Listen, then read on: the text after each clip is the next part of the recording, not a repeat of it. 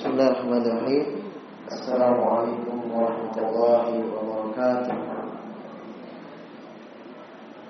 إن الحمد لله نحمده تعالى ونستعينه ونستغفره ونعوذ بالله من شرور أنفسنا ومن سيئات أعمالنا من يهد الله فلا مضل له ومن يضلل فلا هادي له أشهد أن لا إله إلا الله وحده لا شريك له وأشهد أن محمدا عبده ورسوله يا أيها الذين آمنوا اتقوا الله حق تقاته ولا تموتن إلا وأنتم مسلمون يا أيها الناس اتقوا ربكم الذي خلقكم من نفس واحدة وخلق منها زوجها وبث منهما رجالا كثيرا ونساء واتقوا الله الذي تساءلون به والأرحام إن الله كان عليكم رقيبا يا أيها الذين آمنوا اتقوا الله وقولوا قولا سديدا يصلح لكم أعمالكم ويغفر لكم ذنوبكم ومن يطع الله ورسوله ومن يطع الله ورسوله فقد فاز فوزا عظيما. أما بعد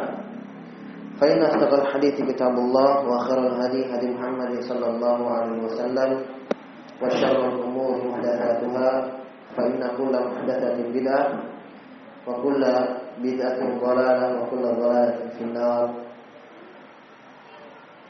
Al-Ikhwan wal akhwat rahimani wa rahimakumullah jamaah salat maghrib yang dimuliakan oleh Allah Subhanahu wa taala. Alhamdulillah kita kembali melanjutkan kajian rutin kita dalam mengkaji dan membaca hadis-hadis dari Nabi Sallallahu Alaihi Wasallam tentang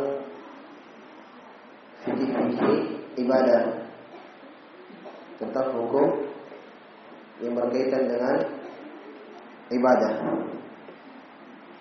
Dan kita telah masuk dalam pembahasan tentang azan. Ini pembahasan tentang azan. Di sini ada dua hadis yang belum kita kaji dan menjelaskan hadis tersebut sebelum masuk pada pembahasan menghadap ke kiblat. Ya, menghadap ke kiblat. Dari sahabat yang mulia Abdullah bin Umar radhiyallahu taala anhuma annahu qala inna bilalan yu'adzinu bilaili faqulu washrabu hatta tasma'u adana ibnu ummi maktum dari Ibnu Umar radhiyallahu anhu dari Nabi Shallallahu alaihi wasallam bahwa Nabi mengatakan inna bilalan bilal. Ya, ini muadzin Nabi Shallallahu alaihi wasallam ini tukang azan ya. Bilal namanya. Bahwa beliau ini yu'adzinu bilaili azan di malam hari. Maksudnya belum masuk waktu sholat subuh Fakul washrabu Makanlah dan minumlah Hatta tasma'u adhana ibnu Ummi Maktum. Hatta tasma'u adhana ibni Ummi Maktum. Nabi mengatakan Makanlah dan minumlah Sampai kalian mendengarkan adhan Ibnu Ummi Maktum. Abdullah Ibnu Umi Maktum. Iya, ini dari Nabi Shallallahu Alaihi Wasallam. Di dalamnya terdapat beberapa hukum. Yang pertama, di sini kita lihat bahwa di sholat subuh itu dua kali azan. Paham? Nabi mengatakan Bilal azan di malam hari. Maksudnya belum masuk waktu sholat subuh. Kaitannya, kenapa Nabi jelaskan seperti ini? Karena bagi yang mau sahur. Makanya setelahnya Nabi katakan, fakulu washrabu. Makanlah dan minumlah, sahur masih bisa. Makan, silahkan. Sampai kalian dengarkan azan kedua. Azan Abdullah ibnu Umi Maktum. Di sini menunjukkan bahwa azan yang pertama itu orang masih boleh makan. Paham ya? Bagi yang mau sahur, makan silahkan. Nanti azan kedua baru tidak boleh makan lagi. Azan kedua ini azannya Abdullah ibnu ibnu Abdullah ibnu Umi Maktum. Ini azan salat subuh. Paham ya? Nah, di sini baru imsak namanya.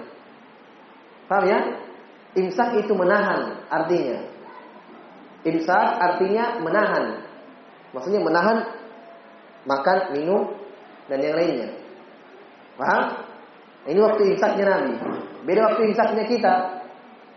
Waktu imsak imsaknya kita belum belum adan. Sudah disuruh tahan. Imsak sudah, tidak boleh lagi makan. Padahal belum adan. Masih boleh orang makan. Paham ya? Imsak artinya menahan. Kapan menahan? Nabi katakan silahkan makan, silahkan minum. Sampai, ini imsaknya. Adan Abdullah ibnu Umi Maktum. Abdullah ibnu Umi Maktum. Padahal ini adan subuh. Paham ya? Nah, kalau sekarang kita dibedakan. Ini waktu adan, ini waktu imsak. Sebenarnya bagus. Tujuannya untuk berhati-hati. Ya. Jangan sampai masih makan, ternyata sudah. Makanya, makanya dikasih selang waktu, waktu imsak. Itu waktu imsak sekarang mungkin 10 menit atau 5 menit sebelum azan sudah imsak. Ya. Jelas ya? Nah sekarang di sini menunjukkan berarti dua kali azan. Jarak antara azan pertama dan azan yang kedua berapa jam? Di dalam riwayat yang lain dijelaskan, jarak antara azan yang pertama dan azan yang kedua hanya berjarak baca Quran 50 menit. Afwan, 50 ayat. Baca Quran 50 ayat. Maka dalam riwayat yang lain 30 ayat. Kalau orang baca Quran 50 ayat, 30 ayat, ya 40 ayat, itu paling lama setengah jam, paling lama. Mungkin 20 menit. Jadi paling lama setengah jam lah paling lama. Kalau diperkirakan. Ini jarak antara adanya Nabi yang pertama, adanya Bilal, kemudian dengan adan yang kedua. Dengan adan yang kedua. Ini disunahkan saja ya untuk adan pertama dan adan yang kedua. Kalau kita kan cuma satu kali adannya, yaitu adan subuh. Adan adan subuh. Baik, kemudian di dalam hadis ini juga terdapat perbedaan antara waktu makan dan minum dengan waktu menahan. Ya, waktu menahan. Nabi bedakan. Adzan pertama masih boleh orang seseorang itu makan dan minum. Waktu berhentinya, waktu imsaknya ketika adzan Abdullah ibnu Maktum adzan kedua.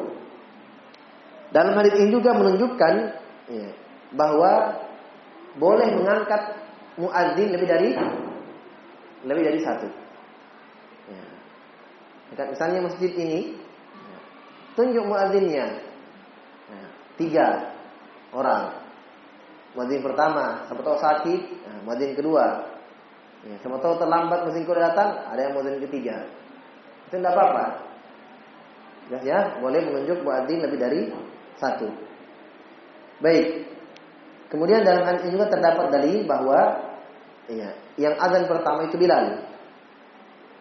Bilal muadzin Nabi ya, Kemudian yang azan kedua Abdullah bin Maktum. Abdullah bin Maktum ini muadzin juga. Beliau ini buta orangnya. Sahabat yang mulia ya, diangkat oleh Nabi SAW sebagai muadzin, sebagai muadzin. Iya. Dan ini azan ini ya, perlu kita hadirkan selalu keutamaannya supaya kita bersemangat untuk beramal.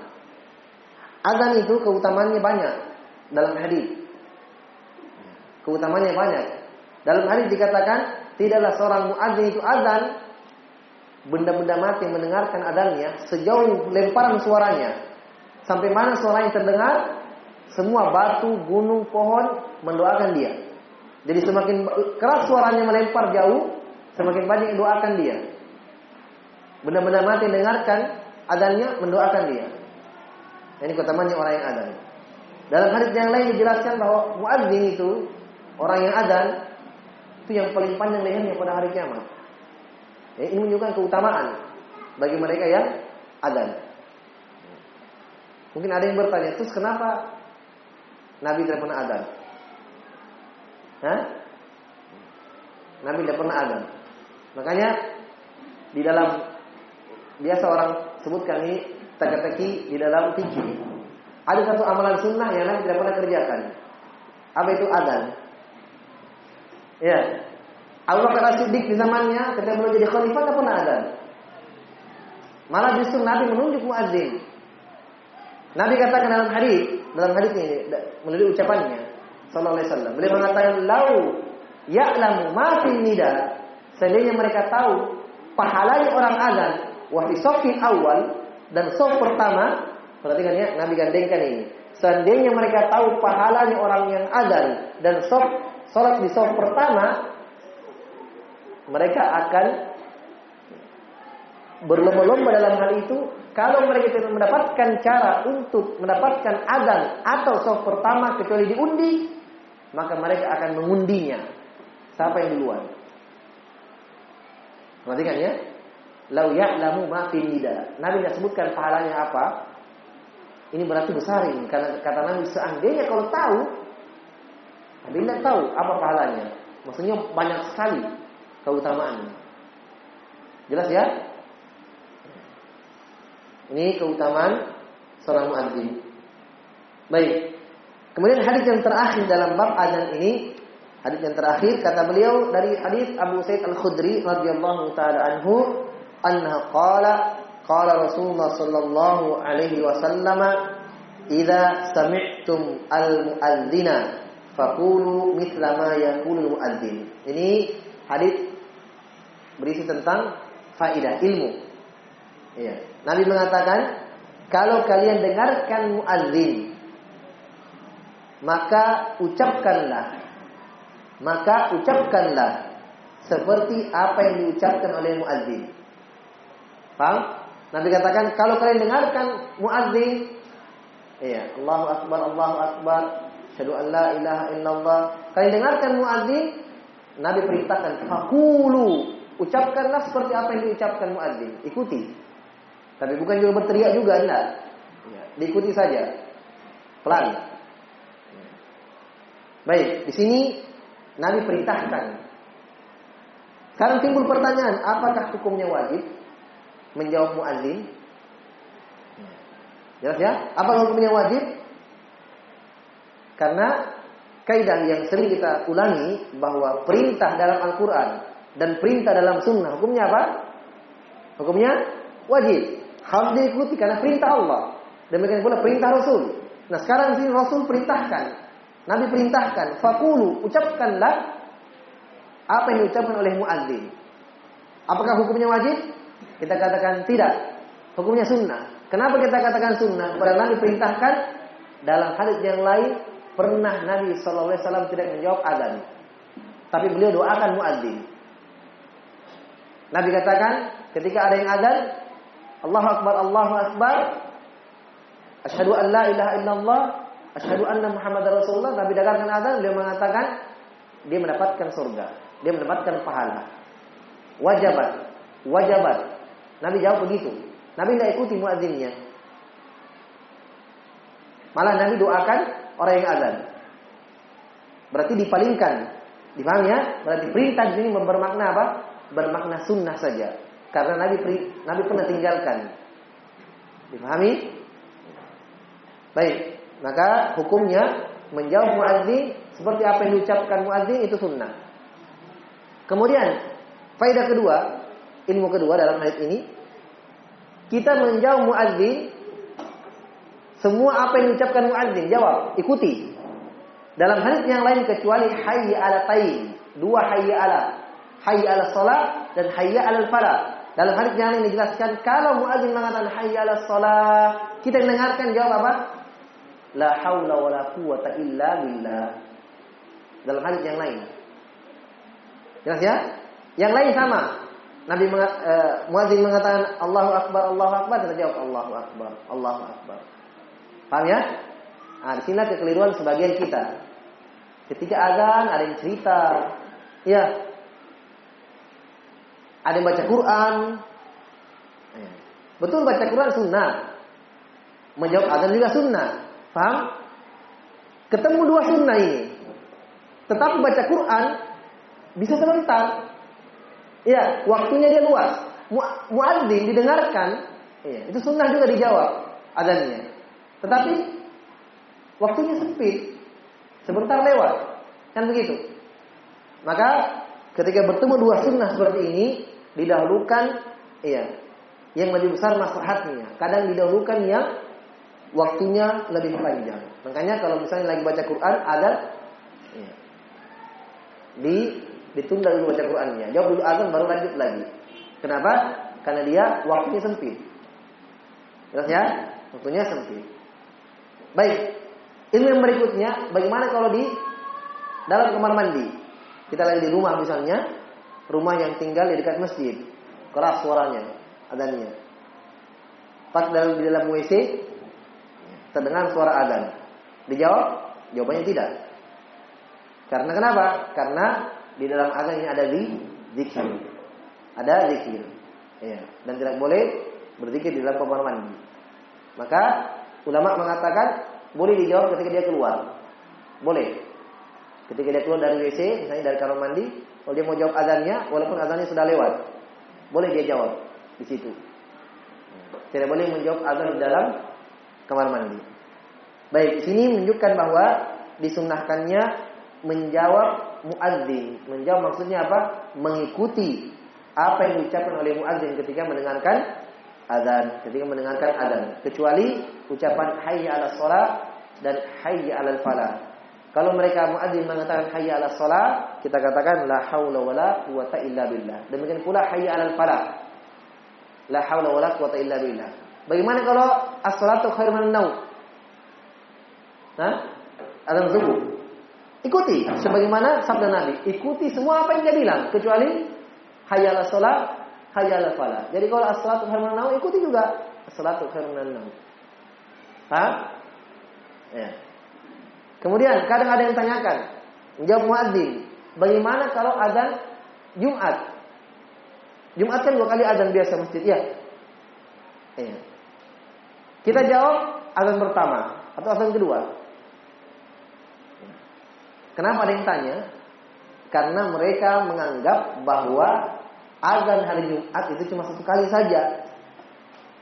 Nah, jadi dia tanya, saya sudah berapa kali ditanya tentang ini. Ustaz, yang mana kita jawab? Azan pertama atau azan kedua? Atau pernah ada yang tanya, bisa tidak Ustaz dijawab azan pertama? Eh dijawab azan tidak dijawab azan pertama. Yang kita jawab azan kedua saja. Ya. Karena dia anggap azan di hari Jumat itu cuma sekali. Jadi azan yang pertama itu mereka tidak anggap. Azan kedua yang ketika khotib sudah naik ke mimbar azan. Paham ya? ya? Jadi saya jawab. Hadisnya umum. Muadzin azan jawab. Hari Jumat azan pertama dijawab saja. Itu azan juga namanya. Paham? Yang pertama. Kemudian kalau kita lihat dari sisi hukumnya, azan kedua di hari Jumat atau azan pertama di hari Jumat, hukumnya apa? Hukumnya kalau ada yang azan di hari Jumat dua kali, kita tidak boleh mengingkarinya. Kenapa? Itu perbuatan pendapat sahabat yang mulia Utsman bin Affan radhiyallahu taala anhu. Betul, di zaman Nabi sekali ada hari Jumat, betul. Zaman Abu Bakar As-Siddiq juga sekali. Di zaman Umar juga sekali. Di zaman Utsman bin Affan ketika beliau menjadi khalifah, beliau berijtihad, berpendapat, mengambil pendapat. Kenapa? Beliau melihat dalam hadis disebutkan dalam riwayat. Beliau melihat ketika azan pertama sudah berkumanan azan, masih ada orang yang jual di pasar, maka beliau memerintahkan azan lagi sekali di pasar. Ah, dari situ setelah itu sampai sekarang orang dua kali. Paham? Berarti jawabannya kalau ada yang azan di masjid dua kali, kita tidak ingkari karena Utsman azan dua kali. Walaupun kita katakan yang afdol yang lakukan sekali saja. Karena di zaman Nabi sekali. Paham? Baik. Mungkin ada pertanyaan, oh, Ustaz, berarti ini Utsman mengada-ada dalam agama, menambah agama. Agama sudah sempurna. Paham? Nabi tidak pernah azan dua kali. Zaman Abu Bakar juga tidak pernah.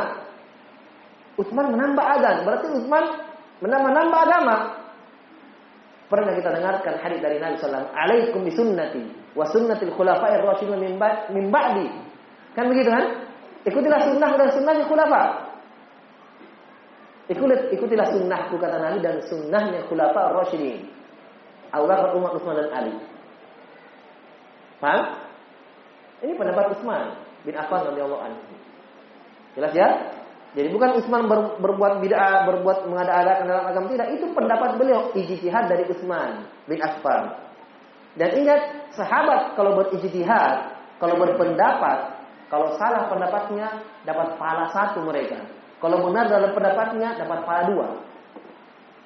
Kalau salah tetap dapat pahala satu. Kalau benar dapat pahala dua. Itu sahabat. Kalau kita salah berdosa, Ya kan? Ya. Itu pendapat sahabat dibolehkan mereka berijtihad di zaman sahabat.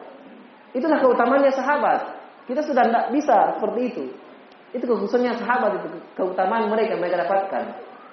Diampuni mereka, masih hidup orangnya, masih berjalan di muka bumi, sudah turun ayat mengampuni sahabat.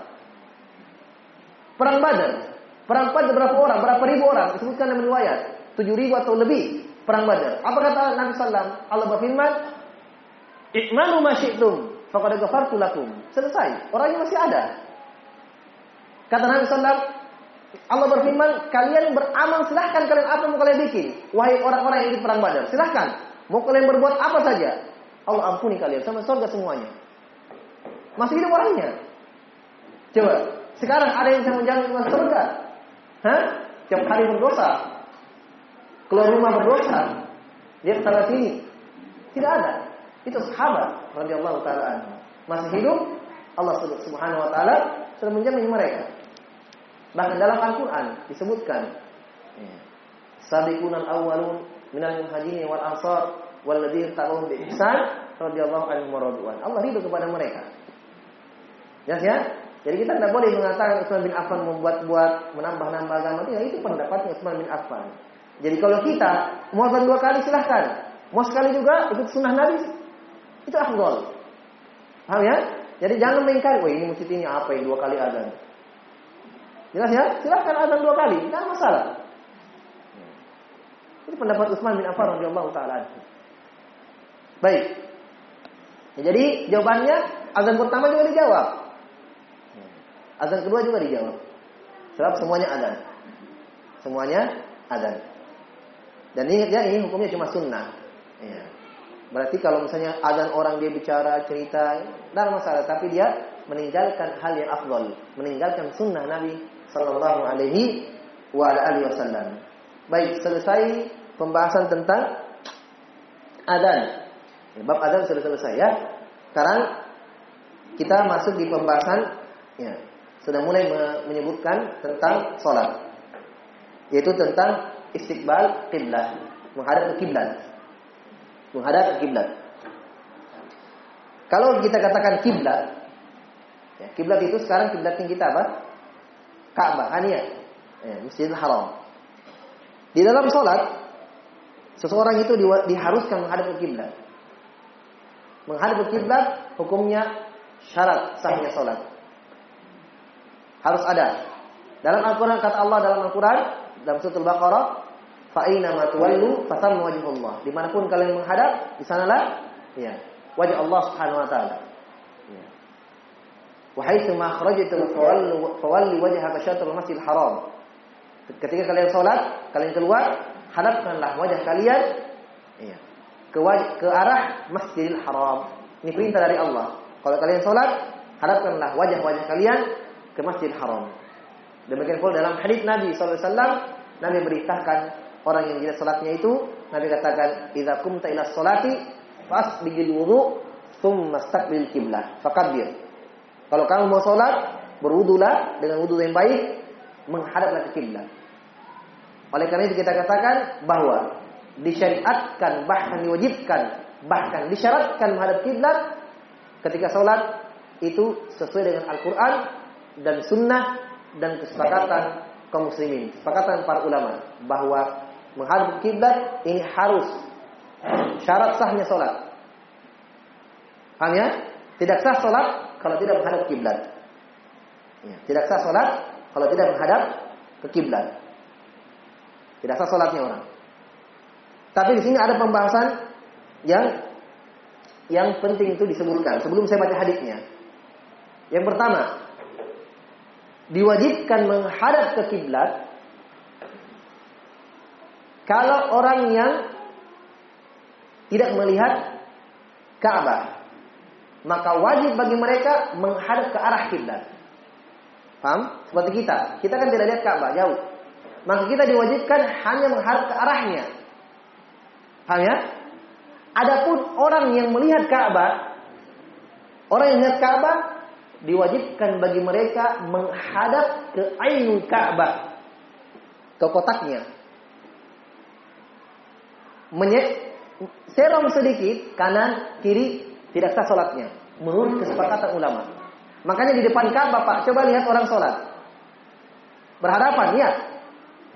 Berkeliling mengelilingi Ka'bah. Karena diwajibkan bagi mereka menghadap ke kotak hitam itu. Tidak boleh kiri, kanan. Tidak boleh. Tidak sah sholatnya. makanya ada pertanyaan, ada orang sholat berhadapan sah salatnya. Di mana itu? Di Ka'bah. Mereka mengelilingi Ka'bah, so wajib menghadap ke Ainul Ka'bah. Ini bagi siapa? Bagi orang yang melihat Ka'bah. Ketika dia menyerong kanan atau kiri sedikit tidak sah salatnya.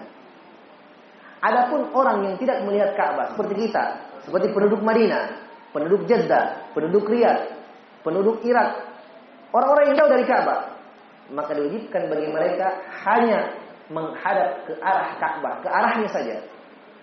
Oleh karena itu, ketika misalnya kita serong sedikit, ya, ke kiri sedikit, kanan sedikit, selama dia masih di arah Ka'bah, itu sah sholatnya. Tidak usah dikemiring karpetnya. Ya, tidak usah dimiring-miringkan. Hah? Selama kita masih di arah Ka'bah, serong sedikit kanan, tidak bermasalah, sholatnya sah. Kecuali kalau ke sana, Kiblatnya di sana misalnya, salatnya ke sana dia atau ke sana, ke sana. Ini tidak sah salatnya karena bukan di di arah Ka'bah. Makanya Nabi mengatakan, Nabi mengkhitab, mengajak bicara penduduk Madinah, Nabi katakan, "Ma bainal masyriq wal maghrib kiblat." Nabi katakan kepada penduduk Madinah, apa yang berada di antara timur dan barat kiblat. Paham? Nabi katakan kepada penduduk Madinah, Wahai kalian penduduk Madinah, kalau kalian sholat, kiblat adalah di mana? Di antara timur dan barat, ke sana. Jadi biar ke sana, ke sana tidak masalah. Yang jelas antara timur dan barat kiblat. Ini penduduk Madinah. Kalau kita, apa yang ada di antara utara dan selatan kiblat. Karena beda posisinya. Kalau Madinah iya, timur dan barat di tengahnya Ka'bah. Kalau kita sana kiblat. Ya kan? Berarti di tengah-tengah antara sana dan sana Ka'bah, kiblat, arahnya. Jadi kalau serong sedikit saja tidak mengapa. Kecuali kalau banyak serongnya putar terus. Nah, ini batal sholatnya. Paham ya? Batal sholatnya. Nah, sekarang kadang ada yang dimiringkan. Ya, katanya ini berubah ini, serong ini. Sudah, kadang kita sholat, al masjid saya masuk, garis di garis itu, miring itu masjid. Jadi yang miring kayak kita menghadap ke sudut. Padahal itu masjid sudah lama dibangun. Siapa yang mengatakan berubah? Ini masjid tidak mungkin goyang kan begitu? Kabar juga tidak mungkin bergeser. Terus dari mana kabar bahwa ini tidak kita tidak marah ke, marah ke Ka'bah? Dari mana? Coba, apa yang bergeser masjid atau Ka'bah yang bergeser? Kadang saya bingung, loh ini kok kenapa berubah? Kecuali kalau memang sudah jelas bahwa ketika dibangun masjid dari awal kali tidak searah dengan Ka'bah, ya ini wajar. Tapi ini kan masjid sudah bertahun-tahun. Ya kan? Sudah bertahun-tahun masjidnya. Kenapa baru arah kiblatnya ditentukan, dimiringkan? Padahal masjidnya sudah lama. Ya. Kan kaum muslimin sudah sepakat ditanya, di mana arah kiblat? Di sana. Berarti sudah itu itulah kiblat. Kan begitu kan? Ini dimiringkan, karpetnya ada dimiringkan, digaris lagi, dan seterusnya. Maka ini keliru ya. Tapi kalau memang jelas ya, tidak searah dengan Ka'bah, kiblat iya. Maka harus di, di, dirubah arahnya, diganti. Baik. Sekarang kita bahas tentang Ka'bah, tentang kiblat. Bahwa syarat sahnya sholat adalah menghadap ke ke kiblat. Tetapi perlu diketahui bahwa ada beberapa keadaan seseorang itu dibolehkan tidak menghadap ke ke kiblat. Asalnya tidak sah salah seseorang tanpa menghadap ke Ka'bah, ke kiblat. Tapi ada beberapa keadaan ternyata salatnya sah. Apa itu? Kita baca hadisnya. Ini termasuk hadisnya. Nabi dari sahabat Abdullah bin Umar radhiyallahu taala anhuma anna Rasulullah sallallahu alaihi wasallam kana yusabbihu ala dhahri rahilatihi haitsu kana wajhuhu yumiu bi ra'sihi wa kana ibnu Umar yaf'aluhu wa kana yutiru ala ba'irihi ghairu annahu la yusalli alaihi maktubah Masya Allah Umar mengatakan bahwa saya melihat Nabi Shallallahu Alaihi Wasallam sholat sunnah di atas kendaraannya onta. Sholatnya Nabi di atas onta tidak menghadap kiblat. Di mana pun wajah onta itu jalan. Ontanya belok, kanan, kiri, sholat beliau. Paham? Berarti ontanya tidak menghadap ke ke kiblat. Dan Nabi bagaimana sholatnya? Nabi sholat dan ontanya yumi biroksi. Berisyarat dengan kepalanya. Allah Akbar. Sami Allah liman hamidah. Allah Akbar. Dalam hadis yang lain, waj'al sujudaka akhfat min ruku'ika. Kalau kamu sholat seperti itu di atas kendaraan atau kamu dalam keadaan sakit, kamu tidak berdiri, jadikanlah sujudmu lebih rendah daripada rukukmu. Kalau isyarat dengan kepala. Jadi Allahu Akbar ini ruku. Sami Allah liman hamidah. Allahu Akbar. Lebih lebih rendah. Paham? Dan Ibnu Umar melakukan juga sholat di atas kendaraannya. Dan Nabi kata Ibnu Umar sholat witir, witir sholat witir di atas kendaraannya. Kata Ibnu Umar, Nabi tidak pernah sholat wajib di atas kendaraan. Paham? Nabi tidak pernah sholat wajib di atas kendaraan. Sholat sun, sholat Nabi di atas kendaraan ini, di atas onta, ini sholat sunnah, bukan sholat wajib. Dalam hadis yang lain, kalau Nabi mau sholat wajib, beliau di atas onta, kata sahabat, fanazala an ba'irihi. Nabi turun dari onta, turun sholat. Paham ya? Nah, di sini banyak hukum fikih di sini. Diperhatikan. Banyak hukum yang perlu dijelaskan. Yang pertama, keadaan pertama yang dibolehkan seorang tidak menghadap kiblat adalah sholat di atas kendaraan dan sholat yang dia sholat di situ adalah sholat sunnah. Paham? Paham maksudnya? Jadi sholat kendaraan, di kendaraan, di mobil, di pesawat, di kereta api, ya, di motor, kalau dibonceng, kalau dibawa motor tidak mungkin. Nanti tabrak tiang. Jelas ya? Sholat di atas kendaraan boleh. Berdasarkan dengan hadis ini. Tapi ingat, ada dua ketentuannya. Kapan boleh sholat di atas kendaraan? Ingat ini, dua ketentuannya. Yang pertama, Sholat yang kita sholat di situ adalah sholat sunnah. Tidak boleh sholat wajib di atas kendaraan. Tidak boleh. Dilarang. Paham ya? Yang kedua, sholat kita di atas kendaraan ini dalam keadaan safar. Semua riwayat yang Nabi sholat di atas ontanya itu Nabi di atas dalam keadaan safarnya. Berarti sebentar sholat isya, ya Antum mau sholat sunnah habis isya. Ah, nanti saja deh di dalam mobil bawa. Yang di belakang, sungguh ya sholat Allah buat. Tidak boleh. Kenapa? Tidak safar. Paham? Jadi dua ketentuannya. Mau sholat sunnah di kendaraan, boleh. Tapi dalam keadaan safar. Paham? Kalau dalam keadaan safar mau sholat di kendaraan, sholat wajib, tidak diperbolehkan. Nabi turun dari kendaraan kalau mau sholat wajib. Jadi kalau lagi safar, itu masuk waktu sholat turun sehingga wudhu sholat baru jalan lagi ah jalan lagi mau sholat sunnah silahkan boleh paham ya nah ini kalau sholat dari kendaraan ah keluar diperkecualikan, boleh tidak menghadap kiblat. Paham? Ini keadaan pertama, seseorang diperbolehkan tidak menghadap kiblat dan sholatnya sah. Sholatnya sah, yaitu sholat di atas kendaraan. Keadaan kedua, dibolehkan seorang itu tidak menghadap kiblat dan sholatnya sah adalah ketika dalam keadaan berperang. Ketika dalam keadaan berperang. Inilah yang dilakukan oleh Nabi dan para sahabatnya dalam sholat khauf.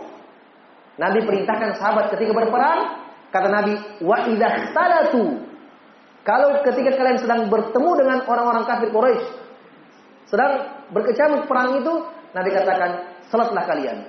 Rijalan, kiaman, wala rukbanikum.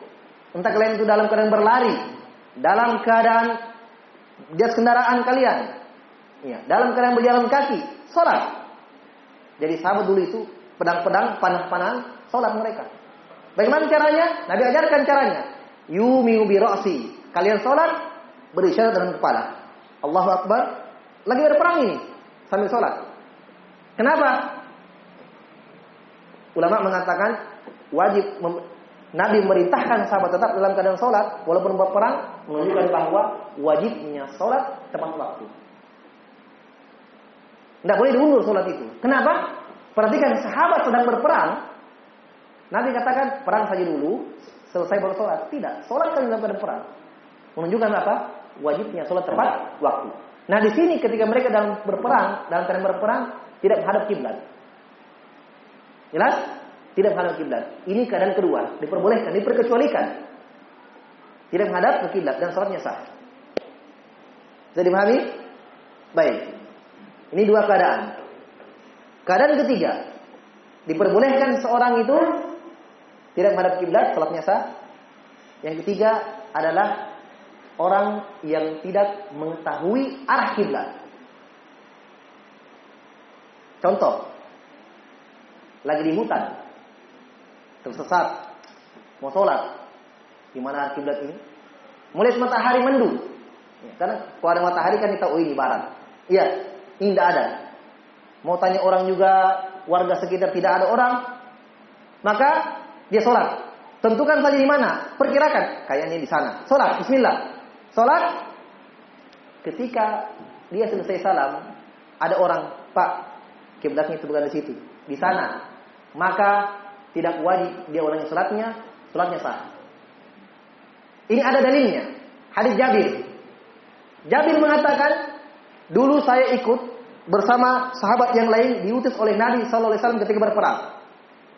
Di perjalanan, Jabir mengatakan, Fa'asobana goimun. Kami ditimpa oleh mendung, mau hujan, gelap. Kami mau sholat. Kata Jabir, ini Nabi tidak ada ya, sahabat saja yang ada. Nabi utus mereka. Kata Jabir, fahtalafna fil kiblat. Ketika kami mau sholat, saya dan sahabat yang lain berselisih dalam menentukan kiblat.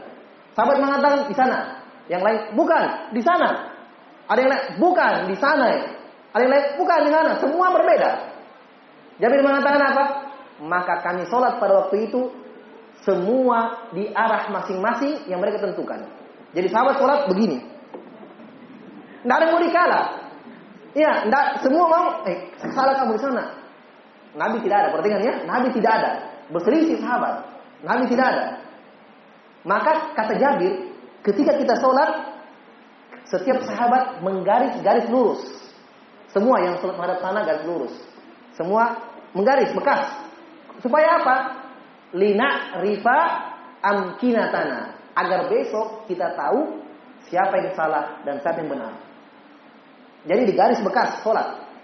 Besok pagi, kata Jabir, muncul matahari, ternyata kami sholat tidak searah dengan arah kiblat. Kita laporkanlah kejadian ini kepada Nabi Sallallahu Alaihi Wasallam. Maka Nabi mengatakan, kode ujiat sholatukum. Allah telah menerima salat kalian. Tidak usah kalian ulangi. Sama kan? Sama posisinya. Sama keadaannya. Sama. Tetapi ini ingat, ini bagi orang yang sudah berusaha mencari arah kiblat. Karena Jabir mengatakan dalam hari ini, Jabir mengatakan, Fataharroina. Kami berusaha mencari kiblat, tapi tetap tidak bisa. Paham? Sudah berusaha. Jangan mau sholat. Dari kiblat tidak tahu. Ah, saling kayaknya. Allah Akbar. Berusaha dulu. Masuk hotel, di penginapan, mau sholat. Tidak tahu kiblat. Jangan langsung sholat. Lihat dulu, biasanya ada di atas atap gambar-gambar kiblat. Tidak ada, tanya. Pak, di mana kiblatnya? Oh di sana, ya baru sholat. Kalau keadaan seperti ini dia tidak bertanya langsung sholat, sholatnya dia ulangi. Kalau memang dia tidak arah dengan kiblat. Kenapa? Karena ini tidak berusaha. Ini penting pak. Jangan jangan bergampangan. Ah, dari kiblat sholat saja. Tidak. Berusaha dulu. Kalau tidak dapat, sudah berusaha, maka baru diizinkan oleh syariat. Paham?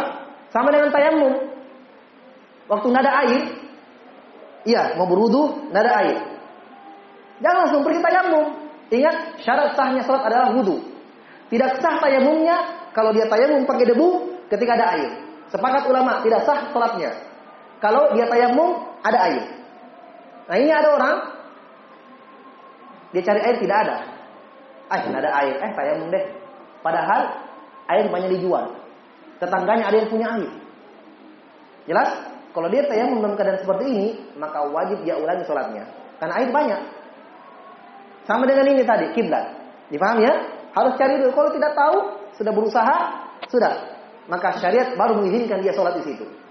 Yang pertama. Yang kedua, bagaimana kalau dia tahu arah kiblat di pertengahan sholat? Kalau tadi selesai sholat, baru dia tahu, astagfirullah, ternyata tadi salah kiblatnya, maka sholatnya sah, tidak usah diulangi. Paham? Sekarang pertanyaan muncul, bagaimana kalau dia tahu di pertengahan sholat? Jawabannya kalau dia tahu di pertengahan sholatnya dia sholat Allahu Akbar ternyata ada orang Pak salah kiblat yang wajib bagi dia berputar berputar dalam keadaan sholat ke arah kiblat tidak usah eh iya salah Allah Akbar ulang jelas berputar ini juga ada dalilnya dalilnya adalah sahabat ketika turun perintah membalikkan wajah mereka ke arah kiblat yang dulu kiblat menghadap ke Palestina Dulu kiblatnya di mana sebelum di Ka'bah? Di mana? Masjidil Aqsa, Palestina sekarang. Masih ada Masjid Aqsa di sana. Dulu kiblat di sana. Nah, ketika turun ayat merubah ke arah Ka'bah, itu sahabat tidak tahu. Ya, Nabi diturunkan ayat kepada beliau malam hari di sholat Isya. Di sholat subuh masih ada sahabat di Masjid Kuba. Di Masjid Kuba sahabat sholat masih menghadap ke Palestina. Padahal semalam sudah turun ayat memerintahkan umat Islam untuk menghadapkan ke Masjidil Haram. Ketika sahabat Masjid Kuba masih menghadap ke Palestina, sementara sholat ini, datang satu orang sahabat yang sudah tahu kobar semalam sudah turun. Dia berteriak ke sahabat yang sedang sholat. Wahai kalian yang sholat, kode unzil laita, kode unzil laila telah diturunkan semalam oleh Nabi kalian ayat. Fawalli wajhaka syatrul masjid haram Ya, hadapkanlah wajah kalian ke arah Masjid Haram. Fastaqbiluha. Sahabat ini berteriak mengatakan, "Baliklah kalian ke Masjid Haram." Maka sahabat berputar dalam keadaan sholat ini. Berputar. Mereka tidak membatalkan sholatnya. Bukan dibatalkan, oh ya batal astagfirullah, ulang lagi. Tapi berputar saja. Faham? Ini kadang kita dapatkan posisi, posisi ini ada. Yaitu kalau kita di atas kapal pelni. Ini kadang. Kapal pelni, kita sholat. Ya. Arah kiblat, searah ke dalam kiblat. Tapi pas mau parkir, mau nyandar, putar. Jadi kita sholat tidak menghadap kiblat lagi. Apa yang wajib bagi kita? Kalau kita tahu arah kiblat berganti dan kita tahu arahnya yang benar, berputar. Kalau sedang sholat, misalnya pas lagi sholat, kapan mau mau sandar, berputar dia, ambil haluan. Berarti kita juga berputar. Iya, tidak menghadap ke kiblat, maka yang wajib bagi kita adalah berputar. Mengikuti arah kiblat. Dipahami ya? Ini sebagaimana yang terjadi di kisah sahabat. Ah, maka kalau sholat Allah Akbar ternyata salah kiblatnya, tahu di pertengahan sholat berputar. Tidak usah membatalkan sholat, putar saja. Sebab gerakan dalam sholat yang diperbolehkan itu, gerakan dalam sholat yang dibutuhkan itu diperbolehkan dan tidak membahayakan sholat. Paham ya? Berarti kita simpulkan kita kembali ada berapa keadaan dibolehkan tidak menghadap kiblat? Ada tiga. Yang pertama, sholat sunnah di atas kendaraan. Yang kedua, bagi orang yang berperan. Yang ketiga, bagi orang yang tidak mengetahui arah kiblat dan dia ketahui setelah selesai sholat. Ini dimaafkan dan sholatnya sah. Tidak perlu dia ulangi. Jelas ya? Baik. Dalam hadis ini, dalam hadis Ibnu Umar ini yang kita baca, terdapat dalil bahwa bolehnya seorang sholat sunnah di atas kendaraannya. Jelas ya? Kemudian, faedah kedua, terdapat dalil bahwa seorang itu tidak diperbolehkan sholat wajib di atas kendaraan. Mungkin ada yang bertanya, Ustaz, kalau umroh, haji, dapat sholat subuh atau dapat sholat wajib, mau tidak mau di atas pesawat? Ya. Apakah boleh sholat wajib? Kalau waktu sudah mau keluar, itu dianggap darurat, maka sholat dia di atas pesawat. Silahkan. Paham ya? Tidak mungkin kita stop pilotnya, Pak, turun dulu, sholat di bawah. Mau tidak mau harus sholat. Dan ingat ya, ini kekeliruan sebagian orang. Kadang, dan saya pernah dapat seperti itu. Bahkan sekarang sudah ikut pengajian. Ketika sholat kita di atas pesawat ini, ya, pas pada waktu itu dapat sholat asar. Ya, kalau dia tunggu sholat ini nanti mendarat sampai sudah masuk waktu maghrib dan waktu asar habis ketika masuk waktu maghrib habis waktu asar. Dan ingat, asar tidak boleh dijamak bersama maghrib. Maka yang wajib bagi kita adalah ketika khawatir waktu habis, sholat. Mau tidak mau, harus sholat di kendaraan. Kenapa? Karena waktunya habis. Maka waktu asar, di, pesawat sholat asar. Demikian pula sholat subuh. Sholat subuh, tidak boleh kita katakan, eh nanti sampai baru sholat subuh. Sampai jam 8. Itu bukan sholat subuh. Namanya sholat duha. Ya tidak? Jadi wajib sholat atas kendaraan. Ini darurat namanya. Tapi ingat, asalnya tidak boleh sholat wajib di atas kendaraan. Makanya kalau beli tiket pesawat, lihat-lihat jam berapa terbangnya, berapa mendarat, perkirakan. Nah, kecuali kalau sudah tidak bisa, seperti perjalanan jauh 10 jam ke Arab Saudi. Itu 10 jam. Mau tidak mau, jam berapapun kita beli tiket, pasti dapat sholat di atas kendaraan. Mau tidak mau. Karena 11 jam. Kena sholat itu di situ. Jelas ya? Banyak sholat yang terlewatkan kalau kita biarkan e, waktu sholat. Tapi kalau kita domestik di dalam negeri sendiri itu ya mudah, paling setengah jam, dua jam, itu bisa diperkirakan. Oh ya, jam sekian saya beli, nanti mendarat jam sekian. Jelas ya? Tapi kalau sudah tidak bisa, ya sholat di pesawat. Kalau waktunya sudah mau habis. Baik, dipahami ya? Ini beberapa perkara tentang hadap kiblat. Banyak pertanyaan nih, sudah mau adzan.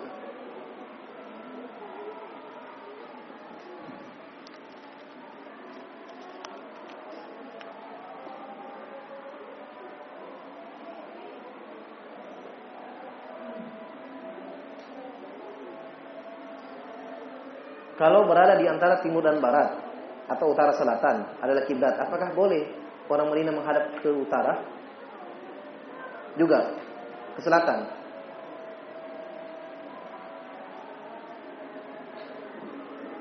Sana paham pertanyaan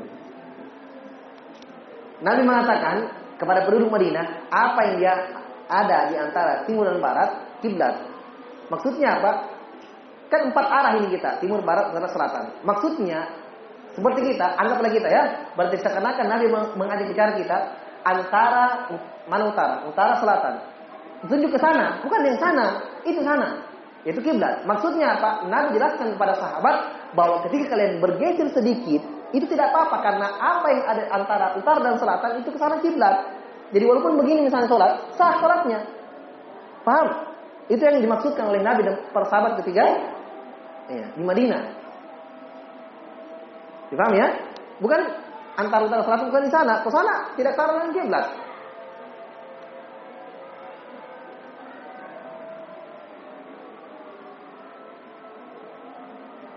orang tua memerintahkan jika nanti setelah wisuda foto wisuda dipajang di dinding rumah. Bah. Apakah harus menolak kini orang tua atau ada cara yang lain?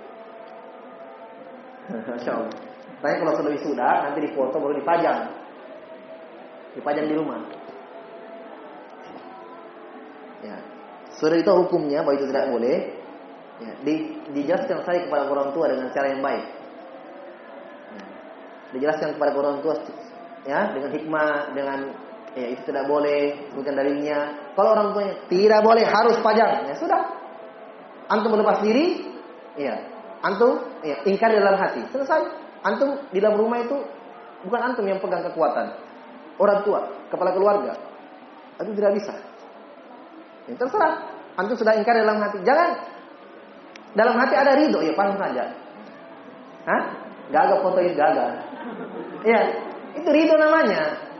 Ingkar dalam hati itu paling terakhir. Makanya Nabi mengatakan dalam hadis, "Man ra'a minkum munkaran falyughayyir falyughayyirhu bi yadihi. Fa illam tati fa bi qalbihi fa bi lisanihi fa illam tati fa bi qalbi." Ingkar dalam hati ini paling terakhir. Kalau tidak mampu dicegah dengan nasihat juga tidak mampu, mau dibongkar juga nanti kita dihapus dari kartu keluarga. Hah? Diusir dari rumah. Ya, ya sudah. Paling terakhir Nabi mengatakan ingkar dalam hati. Selesai. Ya. Jelas ya? Tapi sambil dinasihati terus, Pak itu tidak boleh, Pak, tidak boleh berdosa. Allah melaknat penggambar apa semua. Dijelaskan. Malaikat malaikat paling minimal yang menjelaskan malaikat tidak masuk kalau di rumah ada gambar. Tidak masuk malaikat. Jelaskan itu. Dalam hadis, tidak masuk malaikat ke dalam rumah yang ada gambar dipajang dan ada anjingnya. Dalam hadis digabungkan itu. Tidak masuk malaikat. Malaikat rahmat. Jelas ya? Jelaskan. Kalau ah, vertigo. Hah? Apakah sah wudhu jika tidak berurut? Sah wudhu jika tidak berurut? Berurut berarti memuala. Apa uh, tartib? Tartib dalam wudhu hukumnya wajib, rukun, uh, rukun wudhu. Ulama mengatakan dia rukun wudhu. Tidak sah wudhu kalau siku dulu, baru kumut. Tidak sah wudhunya. Jelas ya? Harus uh, tertib, berurut. Bagaimana hukum berdoa setelah sholat fardu? Iya. Nabi SAW sudah menentukan atau sudah menjelaskan waktu-waktu mustajab dalam berdoa.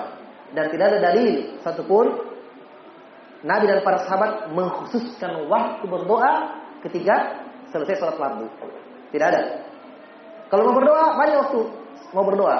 Nabi sudah jelaskan waktu mustajabah ketika berdoa. Antara azan dan nikoma, berdoa.